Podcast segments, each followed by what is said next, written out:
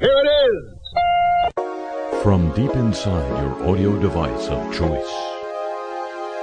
Well, now it's the Sunday before Fat Tuesday, which doesn't mean anything most other parts of the world does in um, Brazil, Trinidad, southern Germany, Belgium, Bolivian Andes. Oh, and New Orleans, Louisiana. And in a in a place like that, like one of those, specifically the latter one, um, creating a live broadcast, podcast, schmodcast really is not anyone's top priority, even mine. So that's all by way of saying this program was recorded, oh, some hours before you're hearing it. It won't be the most topical thing you'll ever hear, but you might want to dance to it. Hello, welcome to the show.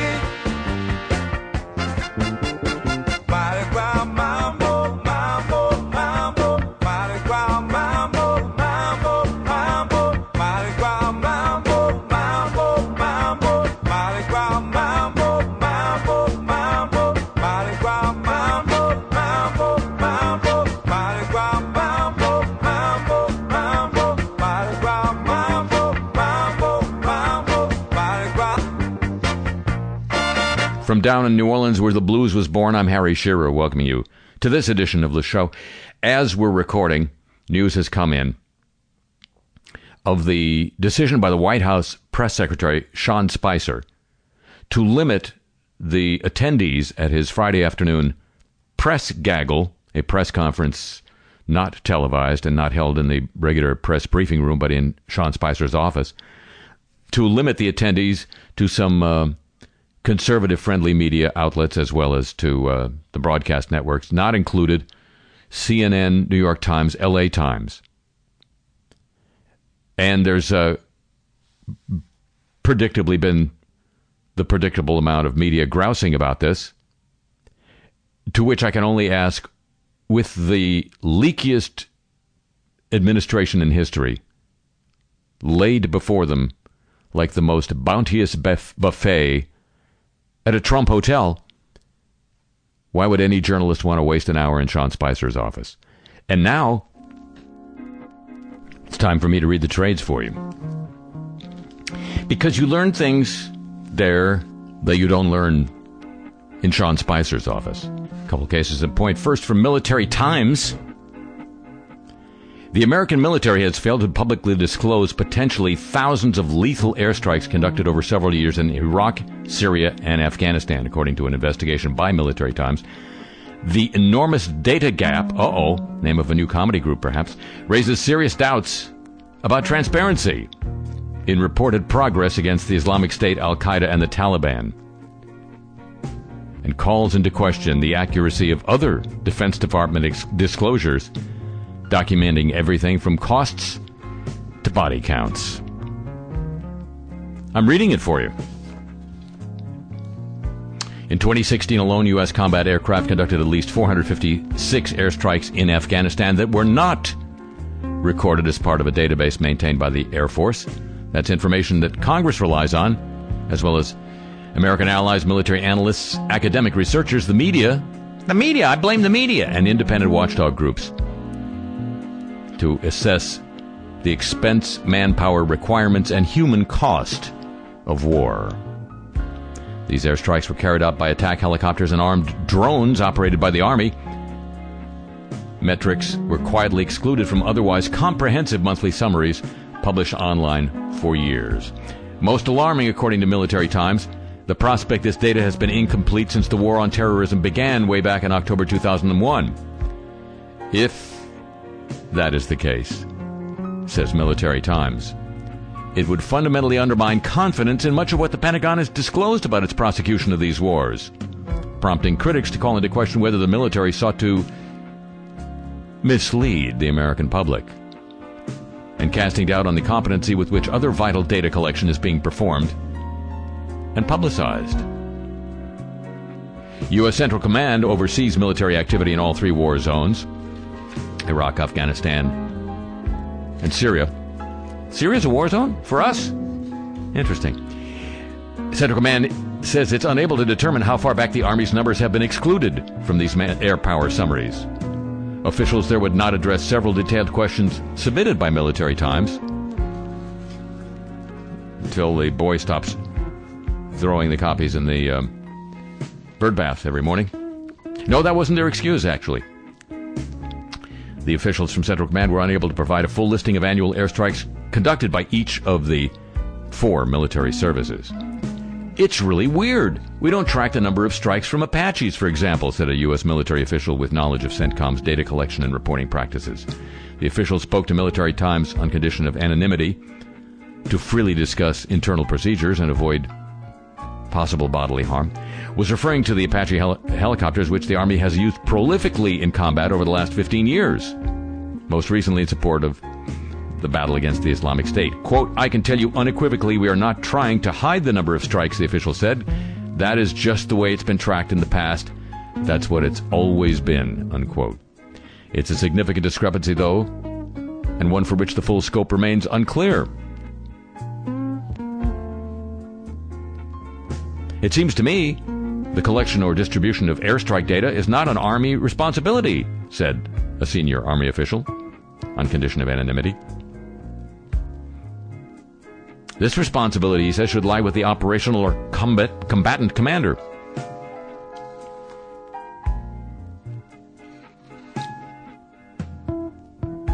The emission of Army strike data is one of multiple errors, discrepancies, and shortcomings raising questions about the validity of policies and methods used by the U.S. military to compile and disseminate information about its worldwide operations. Another discrepancy, though it claims to use the Air Force strike data, the Defense Department's public summary of operations in Iraq and Syria, current as of the end of January, fails to account for nearly 6,000 strikes dating to 2014 when the air campaign against ISIS began.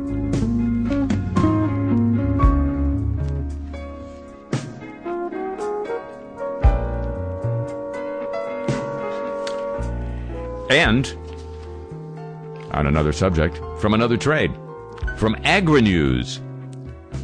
You know, we're told all the time that genetically modified foods, there's no evidence they're dangerous for humans. But no mention is made of the fact that most of those genetically modified foods were specifically engineered to withstand high applications of a specific herbicide and pesticide, glyphosate. According to Agri News, the first glyphosate tolerant crops were planted in the U.S. in 1996. Since that time, glyphosate tolerant and other biotech crops have been planted on millions of acres in the U.S. The overuse of glyphosate, glyphosate on glyphosate tolerant crops has led to the rapid evolution of glyphosate resistant weeds. At the time the crops were introduced, only one weed species, rigid ryegrass, had developed glyphosate resistance. Today, there are 36 weed species worldwide with resistance to glyphosate. In the U.S., 16 of them. There are currently 478 unique cases of herbicide resistance around the world. More than 252 species have evolved resistance to herbicide. The U.S. currently leads the world. We're number one with 156 unique cases of herbicide resistant weeds. When you fight a, no, a war with nature, nature doesn't have to reveal any strike statistics. See how I wove those two stories together? Almost out of whole cloth. That's what happens when I read the trades for you. Copyrighted feature of this broadcast. And now, ladies and gentlemen, as if by magic, news of the Olympic movement.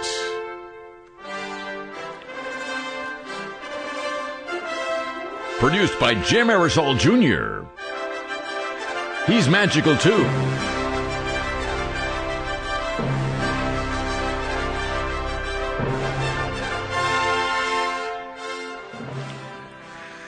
Well, it seemed inevitable, but sometimes the inevitable actually happens. Budapest, both Buda and Pest have pulled out of the bidding for the 2024 Summer Olympics, leaving only two candidates for the Games Paris and Los Angeles. Two other former bidders had dropped out earlier Hamburg in 2015 and Rome in September. More than 250,000 people had signed a petition demanding that Budapest drop its bid, as reported on this program. Last week, the desire to host the, Olympics has faded in recent years, according to the New York Times, as more and more cities have concluded that the Games are a potential financial disaster. Host cities have been left with white elephant stadiums, billions in bills, and fewer econ- economic benefits than they expected. In response, the International Olympic Committee began an initiative called Agenda 2020 to make the Games less expensive to host. Perhaps by holding some events in other countries. You know, like across the border where the expenditures don't count. The 2020 Summer Games are scheduled for Tokyo. More about that. Coming up. Meanwhile, John Coates, the vice president of the IOC, has admitted that Rio's poor legacy in terms of the uh, squalor of their Olympic facilities, a mere eight months after the Games, is a major concern for the Olympic Committee. Quote, It's not a good look for us. There's no doubt about that. Unquote. Well, more quotes. We wanted the venues to be used to be a legacy for those permanent arenas that were to stay. Unquote. He said part of the problem has always been, quote, that was always been was the quote, that the Rio Olympic Park was so far away from a lot of the city's population. I hope that they find a way of bringing people to it to utilize those venues, he added. You mean like spend a lot more money for subways and highways? Sure. Rio's legacy of white elephants comes in the wake of the IOC's much vaunted Agenda 2020 reform. It could happen, he said, of the problems in Rio because of the financial situation with the city council and not having put in place companies to manage those venues afterwards. It's local planning, i.e., don't blame the Olympics. He said he's not worried about Rio's legacy failings being repeated for Tokyo in 2020 because we're not having an Olympic park like in Rio. In the heritage zone, there are existing venues he said he had confidence in after use plans for new venues for modern pentathlon and the rowing and sprint canoeing. A new temporary arena for gymnastics will be converted into a convention center. What could go wrong? While the new volleyball facility is to become a multi purpose venue for concerts and other events. Little vague. I don't think there are the same risks as for Rio. I don't see it at all, he said. Speaking of Tokyo, there's a controversy swirling around the golf club's refusal to allow female members. Said he hopes the IOC pressure on Tokyo 20 and the club will help bring a solution. They tell me it's heading in the right direction, but our position is pretty firm. If it's not, we have to go somewhere else. Because we're the Olympics. It's a movement, and we all need one. Every day!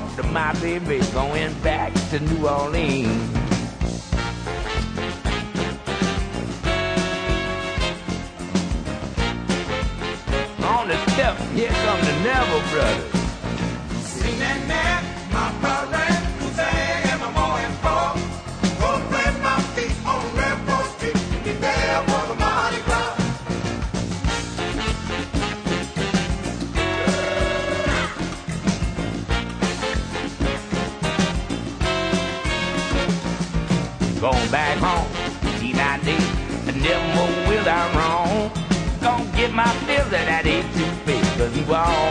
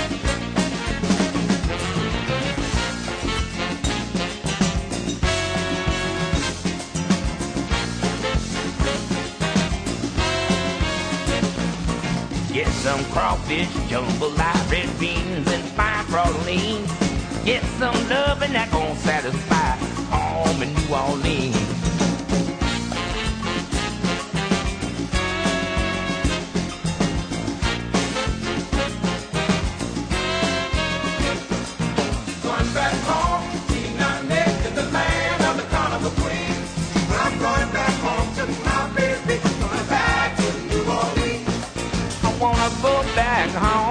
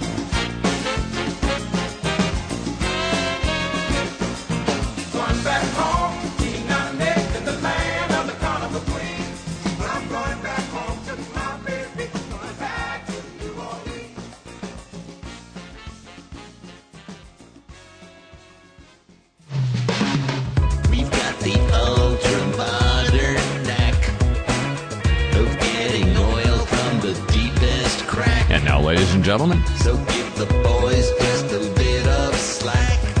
What the frack? Hearty, what the frack? What the frack?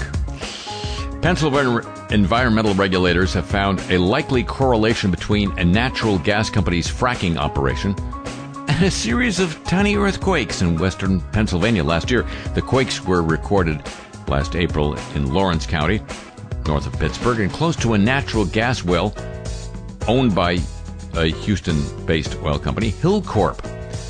They were too weak to be felt by humans. No damage was reported. This is the first time we've seen that sort of spatial and temporal correlation, said an official with the state's Department of Environmental Protection. Hilcorp did stop fracking at the well pad after the quakes. Company spokesman said the company has no plans to resume fracking. So they'll stop if there are quakes. Seems like an incentive for the earth to quake, if the earth can be incentivized. Fracking has long been tied to environmental risks such as spills. The frequency of spills, however, has long been murky. States don't release standardized data. Estimates from the EPA vary wildly, and that's before the recent thing. The number of spills nationally could range from approximately 100 to 17, uh, sorry, to 3,700 spills annually, assuming the uh, rate of new wells fractured each year goes from 25,000 to 30,000, said the EPA.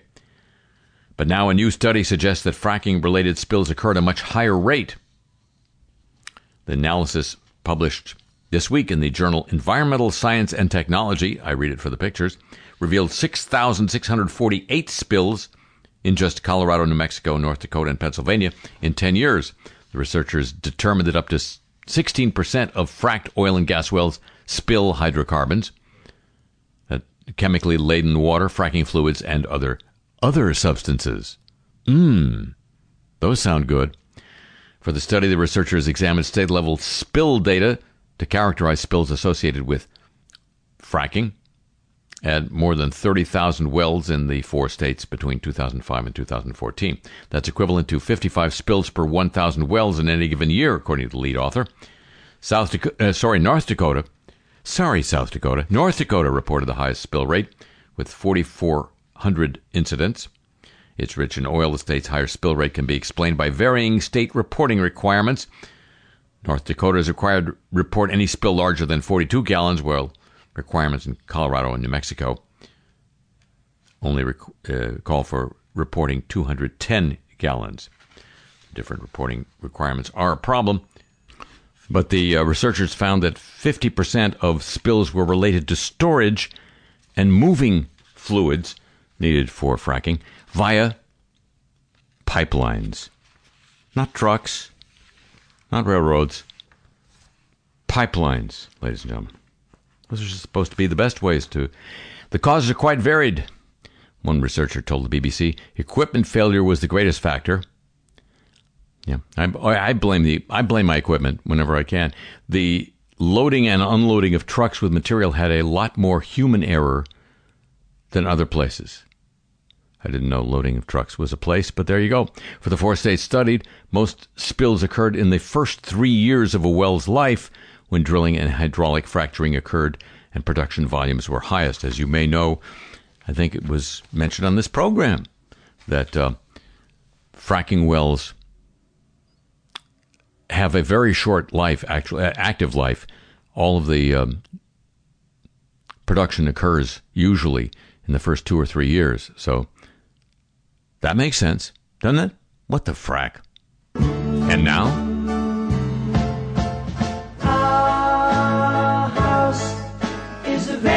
very, very, smart house. news of smart houses. Samsung has confirmed that its smart TV sets are listening to customers' every word. And the company is warning customers not to speak about personal information while near their TV sets. Ain't it great to be alive?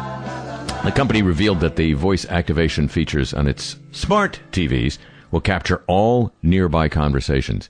The TV sets can share the information, including sensitive data, with Samsung as well as third party services.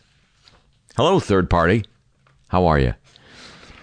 Back, you know, in the uh, prehistoric days, there were things called party lines where people shared a telephone line. Now there are third party lines without a telephone line. That's called progress. The news comes after Shane Harris at the Daily Beast pointed out a troubling line in Samsung's privacy policy. Quote, Please be aware that if your spoken words include personal or other sensitive information, that information will be among the data captured, tamed, no, they don't say that, and transmitted to a third party. There's that third party again. That's where they're having all the fun. I want to go to the third party. Samsung has now issued a statement clarifying how the voice activation feature works. Quote, if a customer consents, see, there's, there's your one remaining slice of power. If a customer consents, which suggests you don't have to yet. If a customer consents and uses the voice recognition feature, voice data is provided to a third party. Let's party down at the third party during a requested voice command search. At that time, the voice data is sent to a server. That sounds nice. I'll be your server tonight. Enjoy your experience, which searches for the requested content, then returns the desired content to the TV. Unquote. I blame the server. Don't tip him. The company added it does not retain or sell the voice data, data, but it didn't name the third party that translates users' speech. Samsung has, since the original statement, updated its policy and named that third party in question Nuance Communications. Everything's good now. They're nuance. What could what could be wrong with a little nuance communications? Smart house, ladies and gentlemen. It's so smart to live in one, isn't it?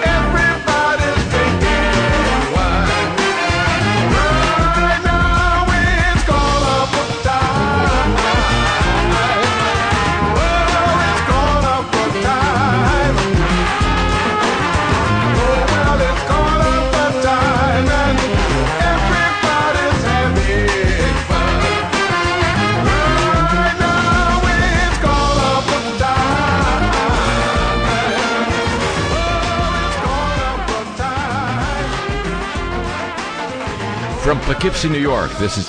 No, wrong card. From New Orleans, Louisiana, this is Le Show. And now, ladies and gentlemen, the apologies of the week. We're so sorry. No time to be sorry now. It's. Oh, I guess there is. London Dungeon has apologized after a series of social media posts which promoted the attraction. That attraction is London Dungeon. On Valentine's Day, the posts were branded as sexist and misogynistic. Imagine that. The tourist attraction's official Twitter and Facebook accounts posted a series of images as part of a dark Valentine campaign. This week, it uh, deleted all the posts after a backlash on social media. One post, which was deleted before the others came down, read, quote, What's the difference between your job and a dead prostitute? Your job still sucks. this is Britain. They're so understated. Another said, Jack the Ripper just messaged he wants to Netflix and kill, unquote. Not all the messages seem to be connected to the museum's criminal historical context. Some were general jibes about appearance. Post drew condemnation on both Twitter and Facebook. In a statement, a spokesperson for London Dungeon, London Dungeon has a spokesperson, said, We apologize that our social media posts caused offense. Our Dark Valentine campaign was a range of posts aimed to highlight the darker side of history and create debate and conversation. As a brand, we strive to entertain our guests so they can enjoy the London Dungeon experience. However, on this occasion, we recognize that some of the topics many felt were inappropriate, and therefore we apologize for any offense caused. Sincerely yours, London Dungeon. At a meeting open to all Uber Technologies employees this week, Travis Kalanick, Kalanick apologized for cultural failings at his company. This follows a former employee alleging she, alleging she was harassed and discriminated against while working at Uber. Alongside board member Harriet Huffington and Uber's head of human resources, Kalanick, Kalanick spoke at his ride-hailing company's San Francisco headquarters in a meeting that lasted for more than an hour. His, he uh, at times had tears in his eyes, and he apologized for a lack of diversity in the company's workforce and for not properly responding to employee complaints. While those in attendance lobbed tough, pointed questions, said the attendees who asked not to be identified because they're so not afraid. Dateline Hopewell Township, New Jersey. The township school superintendent has apologized to parents for a recent high school lunch menu that served fried chicken to celebrate Black History Month. The February 16th lunch menu at Hopewell Valley Central High School also listed cornbread, sweet potato casseroles, sauteed spinach, mac and cheese, and peach and apple crisps. It's not clear, says the Times of Trenton, who complained about the menu. Quote, the decision to include these items without any context or explanation reinforces racial stereotypes and is not consistent with our district mission and efforts to improve cultural competency among our students and staff, said Superintendent Thomas A. Smith. He wrote that the district's food service vendor apologized to the district and they're meeting with the company to reinforce our district values. Apparently, the vendor didn't read the mission statement. They may, might want to post it in a more pro, uh, prominent place. The vice president of the food contractor, Pomptonian is the name of the company, said one of their directors based at the school worked closely with the high school on creating a menu event to celebrate Black History Month. The suggestion was to do something to celebrate soul food, said the spokesperson in an email. The company tries to offer a diverse menu respecting different cultures, she wrote. Pomptonian deeply regrets that out of context, this menu may have been perceived by individuals as insensitive or in poor taste, or just taste poor. The director at this location never intended to do anything that would offend anyone and deeply regrets the decision and understands that it could have been taken out of context. Family owned company provides meals to more than 350 schools across the state of New Jersey. Oh, to be back in school and eating school meals again, huh? The far right Alternative for Germany party has uh, voted one of their politicians out of the party for slamming Berlin's Holocaust Memorial as a monument of shame He has now apologized for his controversial remarks. I unfortunately turned a big important issue into a beer hall talk, said Bjorn Höcke, the um, leader of the faction in Thuringia during a meeting in his home state. I let myself get carried away by the atmosphere. I allowed room for interpretation. That was a mistake. For that, I would like to apologize here. Don't do don't do beer hall talk, sir. Do locker room talk. It works. A battered Halifax, Nova Scotia Pride Society has published an open apology to the LBGT community, where's the Q, and vows to do a better job of including all groups in the organization's annual 11 day festival. The organization had been under fire for not ensuring diverse voices are heard and represented, sparking a boycott of the 30 year old parade that draws about 100,000 people annually. To Halifax. I understand it has been a very difficult time for a lot of people in our community. We acknowledge our role, having created some of that, a lot of that hurt, said Executive Director Adam Reed. We're really committed to working with our community to build a festival that's more reflective of our community. So the society issued the letter of apology to its members and others in the community. Well, at least it's an inclusive apology. Fashion line Burberry has issued an apology for mistaking Rogue One star Riz Ahmed for Lion star Dev Patel in a celebratory tweet following Britain's Academy Awards. The problem was that the photo attached to the tweet was actually that of Ahmed, act- adding insult to injury. Ahmed's tuxedo was gray, not navy. The tweet said he was wearing a Burberry custom made navy tuxedo. We've apologized directly to Dev and Riz for the mistake. We're incredibly sorry. It should not have happened. We're checking processes, or sorry, it's Britain, processes to ensure it does not happen again. Even fashion lines can make a mistake. The executive producers of Fox's popular TV thriller 24 Legacy have apologized for using footage from a deadly terror attack in Kenya in 2013. Evan Katz and Manny Coto uh, said it will be removed from all future broadcasts and versions of the show. Kenyans on Twitter earlier condemned the producers using, using the hashtag Someone Tell Fox. 67 people were killed when Al Shabaab militants attacked the popular Westgate Mall, you may recall, in Nairobi four years back. In the statement, the producer said, We regretfully included news footage of an attack in Nairobi. They apologize for any pain caused to the victims and their families and are deeply sorry. Sinead O'Connor has apologized for saying Arsenio Hall supplied the late singer Prince with drugs. The singer and the comedian issued a joint statement on CNN. Arsenio Hall and Sinead O'Connor, O'Connor uh, announced that Sinead has retracted and apologized for statements she made about Arsenio last year, which prompted his defamation lawsuit against her. The lawsuit has been resolved, the statement said. O'Connor had accused Hall, who was friends with Prince, of giving him drugs. Quote, two words for the DEA investigating where Prince got his drugs over the decades Arsenio Hall, unquote, O'Connor, writing in a Facebook post in May that she later deleted. Anyone imagining Prince was not a long-time hard drug user is living in cloud cuckoo land, was the rest of the message. Prince, as you know, died from an accidental overdose of fentanyl in April of last year. Hall had filed a $5 million lawsuit against O'Connor. Quote, I apologize for my Facebook posts about Arsenio Hall to the extent that anyone thought I was accusing him of acting as Prince's drug dealer and supplying him with illegal hard drugs, or insinuating that Arsenio had something to do with Prince's death. That's from O'Connor's statement. I sincerely apologize because those statements would be false, and I retract them unequivocally. You can't retract what you didn't say, babe. Yes, I was babing Sinead. An attorney for Arsenio said in light of the retraction apology, the lawsuit gonna go away. A Texas newspaper is feeling the wrath of some readers who have accused it of being fake news. The Bryan College Station Eagle made an error this week, and its front page said Donald Trump was replacing Mike Pence with Lieutenant General H.R. McMaster. In reality, McMaster was replacing former National Security Advisor Mike Flynn. There's no good excuse at all for serving this to our readers, said the editor in a prepared apology. You deserve better. Apparently, the Eagle was understaffed, didn't have enough copy editors. That doesn't happen in newspapers anymore, does it? Copy editors?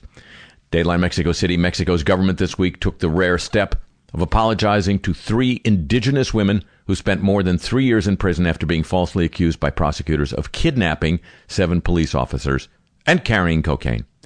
The head of the Attorney General's office, Raul Cervantes, said he was sorry to the women who were from a small community in Querétaro, central Mexico, and asked for their forgiveness as part of damages ordered by a tribunal. Yeah, you got to you got to be ordered by a judge to ask for forgiveness. That's the rule. And Fox's Fox News channel's Sean Hannity two Fox apologies in a week. Wow. This is my lucky week. Sean Hannity has apologized for sharing a story on Twitter that called Senator John McCain, quote, a war criminal, unquote. I retweeted an inappropriate, uh, an inaccurate article. My apologies to Senator John McCain. Hannity wrote on Thursday afternoon. The apology came after a McCain spokeswoman slammed Hannity for sharing what she called a fake news story about the former presidential candidate. It is unfortunate that Sean Hannity would attack Senator John McCain over a fake news story. It's wrong and he should correct the record, said McCain spokeswoman. Hannity had shared a link to a story that accused McCain of being a globalist war criminal. Wow, if true, Hannity added to the tweet, which he has since deleted. He's tweeted elite. If true, the if saved him, don't you think? The website Gateway Pundit had published the story that claims, according to WikiLeaks documents, that McCain illegally asked for campaign donations from the Russian ambassador. That document appears to have been released by WikiLeaks way back in 2008. But if true, if not, I'm sorry. Signed, Sean Hannity. The apologies of the week, ladies and gentlemen, a copyrighted feature of this broadcast. No, it's not Italian Shoes. It's the song that Italian Shoes was kind of based on.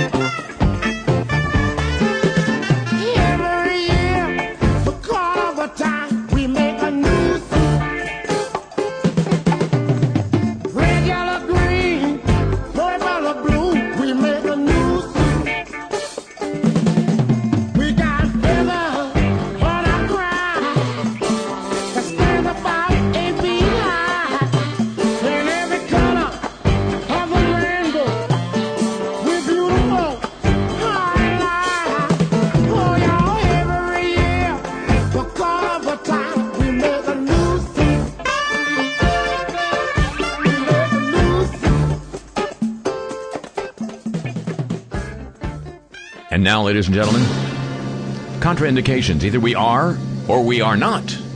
Number one. First, the uh, negative.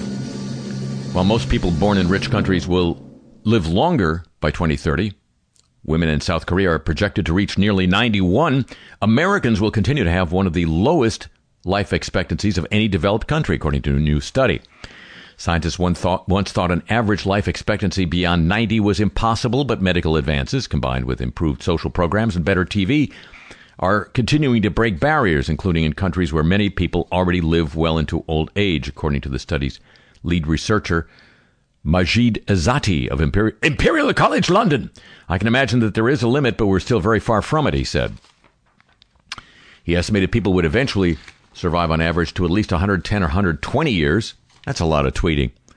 The longevity of South Korean women estimated in 2030 is due largely to investments in universal health care, he said. Also, also leading the list for men was South Korea.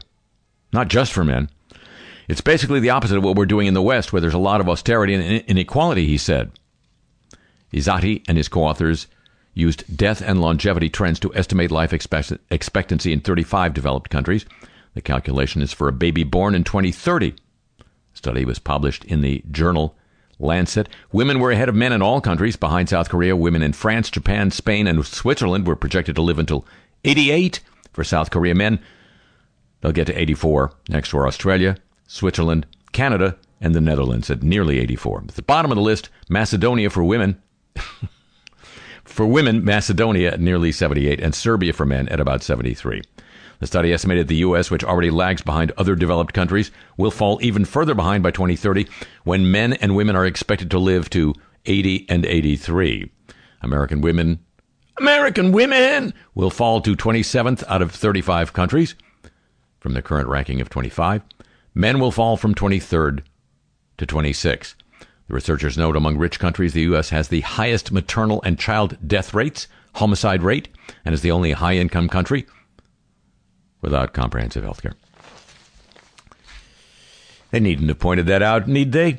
And, on the other hand, 10 countries are responsible for the vast majority of all major arms exports, accounting for 90% of global arms sales, according to a report by the Stockholm International Peace Research Institute. The study said the global trade of heavy weapons systems has now reached its highest level since the end of the Cold War. All right then. Go long on arms. I don't mean get long arms. I mean for stock purchases. The world's f- top five major arms exporters are China, France, Germany, Russia. We're counting upwards to number one, the United States of America. Together, they um, account for 74% of the total volume of exports. In the Middle East, major arms imports have surged over the past few years, according to the study. That's got to be good, right? Between 2012 and 2016, imports by countries in the Middle East skyrocketed by 86%, accounting for almost 30% of global weapons purchases worldwide. The most prolific importers of major weapons around the world India, Saudi Arabia, and the United Arab Emirates. So we are, and we aren't. Number one. Now, news of secrets and the Olympics. The National Security Agency has denied that it indiscriminately spied on spectators, athletes, and others who attended the Salt Lake City Winter Olympics way back in 2002. The denial came in a document filed last week in a U.S. District Court in Utah. They have courts in Utah where a group of Salt Lake City residents filed a complaint two, uh, three years, two years ago, alleging the U.S. government engaged, quote, in widespread indiscriminate communications, surveillance, interception, and analysis without warrants and without probable cause during the games that took place just a few months after 9 11. At issue specifically is how the president's surveillance program, or PSP, was implemented during the games. It the program made uh, headlines after 2013 when the government admitted to collecting a type of information known as metadata in bulk. Well, they saved money that way. Following the publication of classified materials leaked by Edward Snowden. In the court document, the NSA and other intelligence authorities admit that the activities actually carried out under the PSP were conducted without warrant or court order or judicial findings of probable cause, but rather under presidential and statutory authority, according to the NSA attorney. He added to the extent that allegations of this paragraph exceed the scope of or are inconsistent with the foregoing admissions, they are denied. He wrote neither the PSP nor any other NSA intelligence activity involved or evolved into blanket indiscriminate surveillance. He wanted the court to dismiss the complaint. This comes a month after U.S. District Charge, uh, Court Judge Robert Shelby refused to dismiss the complaint that was filed by the former mayor of Salt Lake City, Ross Rocky Anderson, on behalf of a bipartisan group of individuals who are not seeking money damages. Salt Lake City, ladies and gentlemen, Citadel of Freedom. And now, news of the warm, won't you? I think you just did. I think you're soaking in it. Soft, listen to the warm. We can listen to the warm. Humans may have been altering Arctic sea, uh, Arctic sea ice longer than previously thought, according to researchers studying the effects of air pollution on sea ice growth in the middle of the last century. The new results challenged the perception that Arctic sea ice extent was unperturbed by climate change until the 70s. I remember the 70s. Scientists have observed Arctic sea ice loss since then, and some climate model simulations have shown the region was losing sea ice as far back as 1950. In a new study, recently recovered Russian observations, Russians, the Russians, does Trump know about this? Show an increase in sea ice from 1950 to 75 as large as the subsequent decrease in sea ice observed from 75 to 2005. The new observations of mid century sea ice expansion led researchers behind the new study to search for the cause, or just to blame the Russians. No, they, they, they're scientists. They searched for the cause. Guess what they found?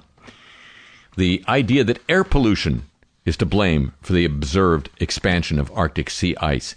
Particles of air pollution that come primarily from the burning of fossil fuels may have temporarily hidden the effects of global warming in the third quarter of the 20th century in the eastern Arctic, the researchers say. These particles, sulfate aerosols, mmm, your hair looks beautiful, reflect sunlight back into space and cool the surface.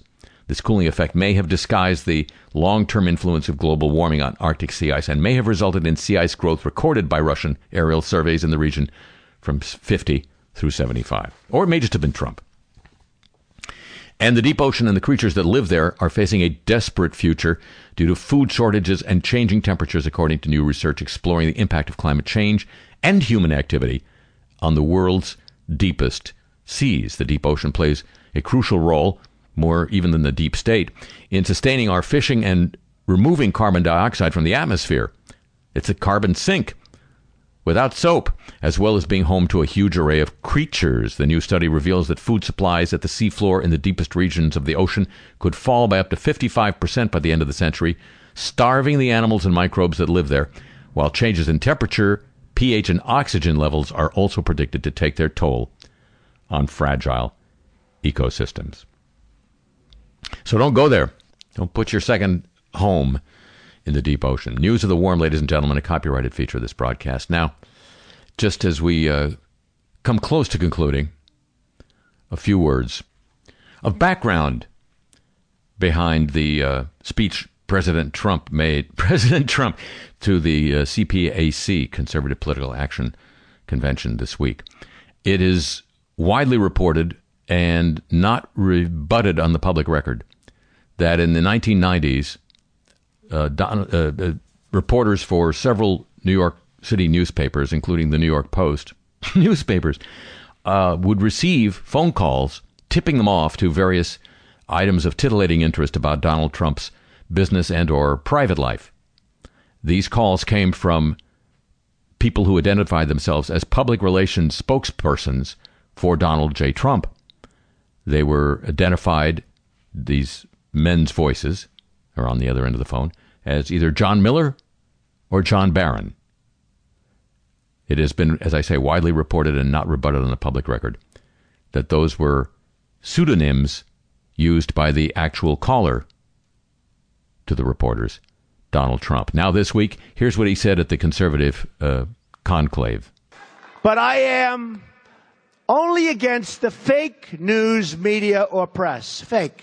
Fake. They have to lead that word. I'm against the people that make up stories and make up sources.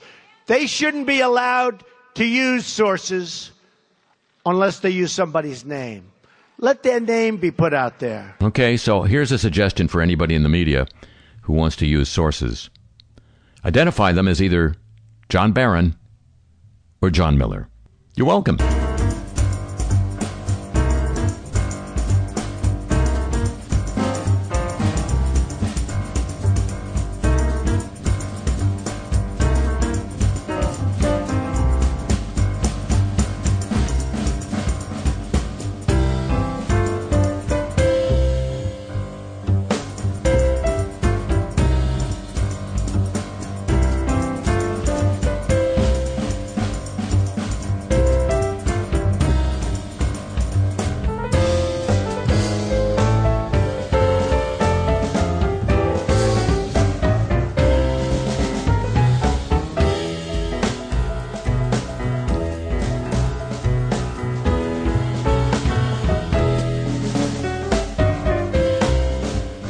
Well, ladies and gentlemen, that's going to conclude this week's edition of the show. The program returns next week at the same time over these same stations over NPR worldwide throughout Europe, on the UFSN 440 cable system in Japan, around the world through the facilities of the American Forces Network, up and down the east coast of North America via the shortwave giant WBCQ, the planet. It's shortwave. On the Mighty 104 in Berlin, on Soho Radio in London, equally mighty around the world via the internet at two different locations, live and archive whenever you want at harryshearer.com and kcsn.org. Available for your smartphone through Stitcher.com and available as a free podcast from Fountain, iTunes, TuneIn.com, and WWNO.org. And it'll be just like Carnival lasting at least another week if you'd agree to join with me then. Would you already? Thank you very much. Uh huh. Tip of the Le Show de Chapeau to the San Diego, Pittsburgh, Chicago, and Exile and Hawaii desk. Thanks as always to Pam Halstead and to Thomas Walsh at WWNO and, and to uh, Jenny Lawson also at WWNO New Orleans for help with today's broadcast. The email address for this program, playlist of the music heard here on, your chance to get Cars I Talk t shirts. You could wear them on Fat Tuesday if we could deliver them that fast. Uh, it's all at harryshearer.com. And I'm on Twitter at the Harry Shearer.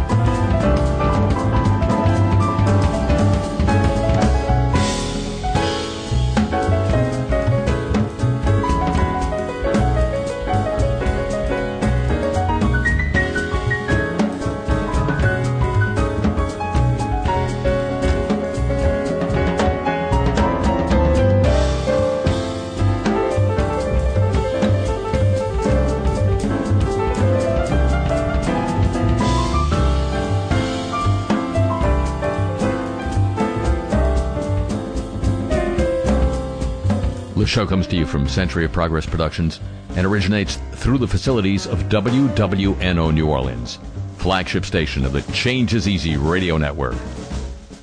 Wherever you are in the world, it's just another Tuesday coming up. Except here. So long from New Orleans.